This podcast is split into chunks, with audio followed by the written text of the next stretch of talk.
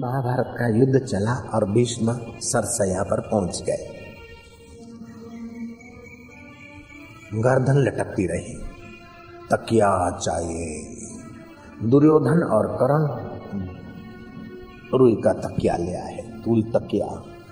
बोले, नहीं, वीर अर्जुन का तकिया चाहिए। अर्जुन को बुलाओ। अर्जुन को बोला वत्स और बाण मारो। तीन बाण उस योद्धे ने मांग कर लिए हैं, सिर से पसारू है, पीछे। सर सया पे पड़े हैं।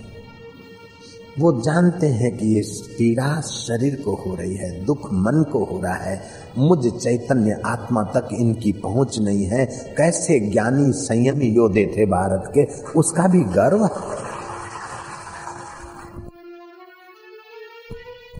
महाभारत के युद्ध में विजय मिली पांडवों को धृतराष्ट्र, राष्ट्र के पुत्र हारे।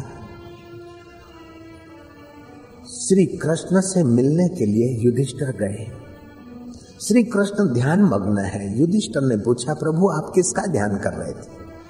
बोले, सर से यहाँ पे पड़ा हुआ भीष्म मेरा ध्यान कर रहा है। मैं उसी के ध्यान में मग्न था। कैसा है ये भारत का भगवान? तुम रुपए का ध्यान करो। तिजोरी में बैठे हुए रुपए को तो पता भी नहीं चलता। तुम ज्वेलरी रो रो के इकट्ठी करो। लेकिन ज्वेलरी कोई उठा के ले जाए तो ज्वेलरी कहेगी, नहीं कि माई, तू हमारे लिए रोई थी। पति ने इतनी मेहनत की थी, पत्नी इतनी रोई थी। अब हम चले जा रहे हैं। Bye bye, ta ta. नहीं। ज्वेलरी तुमको कहने को नहीं खड़ी रहेगी गाड़ी कोई ले जाए तो बोलेगी नहीं। युधिष्ठर, स्त्री धर्म, राज धर्म, व्रत धर्म, त्याग धर्म, उपवास धर्म, सारे धर्मों में अगर इस समय कोई आप सब में पारंगत पूछो तो एक भीष्म पितामह है। युधिष्ठर, तुम्हें उनसे राजधर्म सीखने के लिए चलना चाहिए। जैसे यक्षों के साथ कुबेर जाता है, ऐसे पाँच पांडवों के साथ, चार भाइयों के साथ पाँच में पांडव युधिष्ठर और भगवान कृष्ण भीष्म पितामह के पास गए। धौम्य ऋषि, पराशर दूसरे बड़े बड़े राज ऋषि, ब्रह्म ऋषि, देव ऋषि अपने शिष्यों सहित जा रहे थे कि अब उत्तरायण की घड़ियाँ आ गई ये योद्धा इक्यावनवा दिन हो गया है, कल को शरीर छोड़ेगा। जो लोग जाते हैं, देश, काल और व्यवहार को जानने वाला भीष्म अपने वचनों से उनका स्वागत करता है। भारत का वीर सरसया पे पड़ा पड़ा। श्री कृष्ण को कहता है कि, कन्हैया, तुम तो मेरी नेत्रों के पलकों में बैठे युधिष्ठर, तुम कुशल तो हो पुत्रो, क्या काल की गति जानी नहीं चाहती? राजा पांडु तुमको बचपन में ही छोड़ के चले गए थे। कुंता महारानी ने तुमको पाला पोषा था। मैंने तुमको गोद में खिलाया था और मुझे ही तुम्हारे सामने विरोधी पक्ष में बाण लेकर युद्ध करना पड़ा था। बारह बारह वर्ष वनवास तुमने सहा। तेरहवा वर्ष अज्ञातवास तुम रहे। जिसके पुत्र धर्मराज युधिष्ठर हो और जिसके रक्षक गांडू धनुषधारी अर्जुन हो और विशाल काय बलवान भीम हो, ऐसी कुंता महारानी को भी इतना दुख देखना पड़े ये काल की गति जानी नहीं जाती। जिनके सलाहकार साक्षात सारे श्री कृष्ण हो, उनको भी ये संसार दुख देता है। तो दूसरों की क्या बात? वास्तव में संसार को दुखालय कहा है? धनभागी तो वो है कि इस दुखालय संसार से अपना मन हटाकर श्री कृष्ण के स्वरूप में लगा दे, वही संसार से पार होता है। जन्मते भी दुख, जीते भी दुख और मरते भी दुख। युधिष्ठर, तुम जो सवाल पूछते हो, मैं जवाब तो दूँगा, लेकिन मेरा सवाल कृष्ण तुम्हारे से है कि मैंने ऐसा कोई क्रूर कर्म नहीं किया जो मुझे बाणों की सया पर सोना पड़े बावन दिन के लिए। और मैं मानता हूँ कि कर्म का फल ही जीव को भोगना पड़ता है। जो गाड़ियाँ चुराते हैं, चेने काटते हैं, वो अभी भले गुल छक्के उड़ाए, लेकिन उनको कितना कितना मुसीबतें सहनी पड़ेगी, ये तो पुलिस डिपार्टमेंट भी नहीं बता सकता है। पुलिस डिपार्टमेंट तो बता सकता है कि भाई 307 लगेगा 300 फलाना लगेगा छः महीने की, बारह महीने की सजा होगी। लेकिन ये क्रूर कर्म बाद में वृक्ष की योनि में कितनी बार धकेलेंगे, कुत्ते की योनि में कितनी बार धकेलेंगे, घोड़े गधे की योनि में कितनी बार धकेलेंगे, ये पुलिस विभाग भी नहीं बता सकता है। आजकल हम बहिर्मुख है, हम भी नहीं बता सकते। ऐसा कर्म का फल भोगना पड़ता है। कर्म करने में स्वतंत्र हो, लेकिन फल भोगने में परतंत्र है। फल तो देर सवेर मिलता है।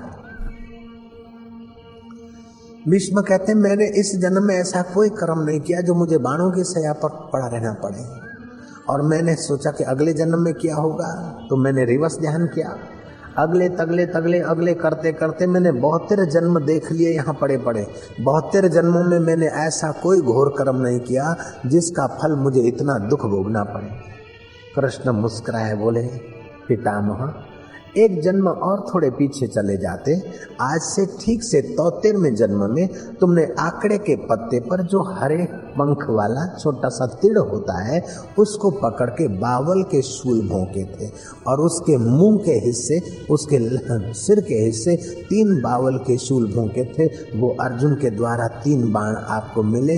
ये जन्म जन्मांतर का कर्म करना जीव के हाथ की बात है, फल देना अंतर्यामी ईश्वर के हाथ की बात है।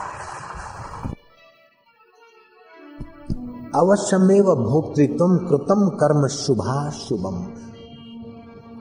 अवश्य भावानाम अवश्यमेव भाविनाम भाव। प्रतिकारो भवेत यदि दुखे न लिपे नल राम युधिष्ठर। राजा नल को, भगवान राम को और युधिष्ठर को भी इस कर्म के जगत ने अपना चमत्कार दिखाया तो दूसरे आदमी की बात क्या? रामा अवतार में बाली को छुप कर मारा था, क्योंकि उसको वरदान था सामने कोई मारने आए तो आदि शक्ति उसी की तुम्हारे पास आ जाएगी। तो राम को मजबूरन छुप के मारना पड़ा। बाली ने कहा, तुम राम जैसे राम होकर ऐसा क्या? बोले, क्या करें? व्यवस्था संभाली। वो ही बाली दूसरे जन्म में भगवान कृष्ण को अपने बाण से स्वधाम भेज रहा है। अगले जन्म का बाली कृष्ण अवतार में शिकारी होकर श्री राम श्री कृष्ण के पैरों तले तीर फेंकता। इसलिए कर्म करने में सावधान रहना चाहिए और फल भोगते समय संतोष करके हँसते, खेलते, दुख के और कर्म के फल को विदा देना चाहिए। एक तो दुख का कर्म, फल आ रहा है, दूसरा आप ज़्यादा दुखी हो तो अच्छा नहीं है। उस समय सोचो कि चलो, प्रारब्ध कट रहा है, बीत रहा है। ईश्वर के नाम का आश्रय लो, ताकि उसका प्रभाव कम हो जाए, चोट कम हो जाए। ऐसा नहीं कि ईश्वर के नाम का जप करो और कर्म का फल छूमंतर हो जाएगा, ऐसा नहीं होगा। कर्म के फल तीन प्रकार के होते हैं, मंद, तीव्र तर तीव्र मानो मुझे थोड़ी फूसी हुई मैंने दबाया, नोच लिया, जरा सा निमक लगा दिया, अथवा साबुन घिस दिया, बस, नो प्रॉब्लम। अथवा तुलसी का पत्ता रगड़ दिया, नो प्रॉब्लम। ये है मंद प्रारब्ध। मुझे फोड़ा हुआ है। तो दबाना और जरा इससे नहीं होगा। डॉक्टर का सहयोग लेना पड़ेगा। ठीक हो गया। मानो तर तीव्र कर्म है। ऐसा कोई फोड़ा हुआ है? गहरा, कैंसर आदि? और ऐसा कोई बीमारी हुई? मेरा पुरुषार्थ, डॉक्टर का पुरुषार्थ, कुटुंबियों का पुरुषार्थ होते हुए भी कई लोग अस्पताल में डॉक्टरों से घिरे हुए लोग भी चले जाते हैं। वो तर तीव्र प्रारब्ध है। तो तर तीव्र प्रारब्ध तो भोगना पड़ता है। तीव्र प्रारब्ध दूसरे के सहयोग से हटाया जा सकता है। मंद प्रारब्ध अपने भजन और पुरुषार्थ से बदला जा सकता है। उपदेश देते देते भीष्म एकाएक चुप हो गए और श्री कृष्ण के तरफ़ दृष्टि डालते हुए कहा कि केशव अब समय हो गया है। मैं इस फानी दुनिया से इस फानी शरीर को छोड़ने की घड़ियों में आ गया हूँ।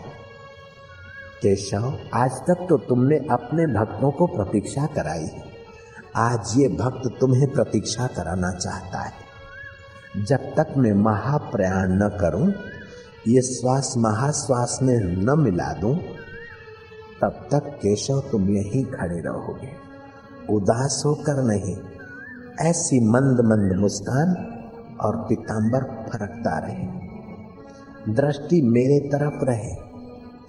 हे केशव, मेरा आपके चरणों में प्रणाम है।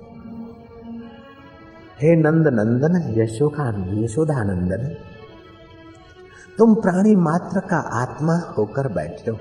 जैसे आकाश सब घड़ों में है, ऐसे तुम सब दिलों में हो। और कभी कभार विशेष लीला करके अवतरण करते हो धरती पर। तुम्हारे कई अवतार, कई रूप, लेकिन हे प्रेम अवतार, मैं तुम्हारे इसी मधुर अवतार को प्रणाम करता हूँ। हे राधा रमन हे गोपी रमन बूढ़ा सवा सौ साल का ब्रह्मचारी, कृष्ण को कह रहे राधा रमन गोपी रमन जो बाबू लोग कहते हैं कि कृष्ण को सोलह हज़ार एक सौ आठ औरतें थी he was a great sexy उन मूर्खों को ये बात समझ में आनी चाहिए।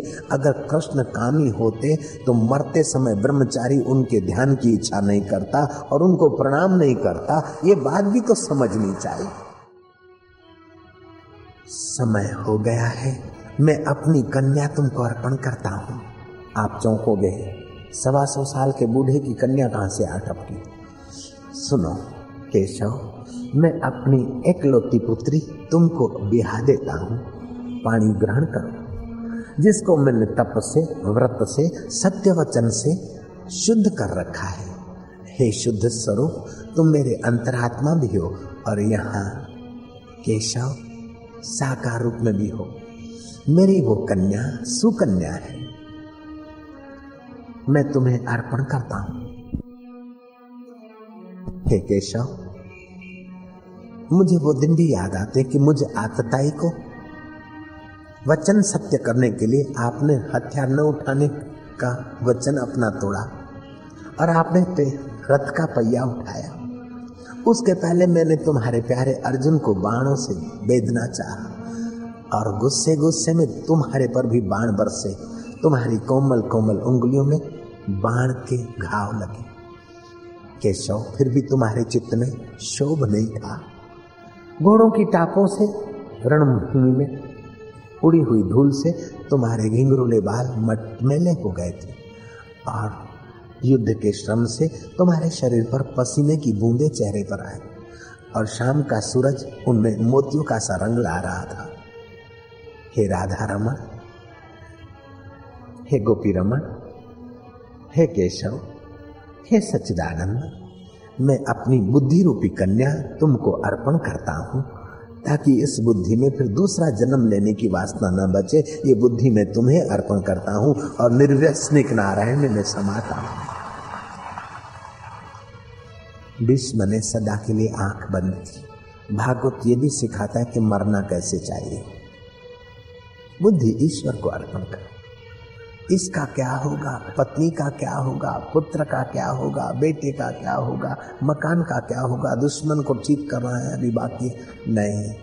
राग, द्वेष, बुद्धि से निकाल दो। बुद्धि उस परमात्मा में अर्पण करो और तुम परमात्मा तत्व में मिल जाओ। पांडवों ने अंतिम कर्मकांड किया श्री कृष्ण की सलाह से।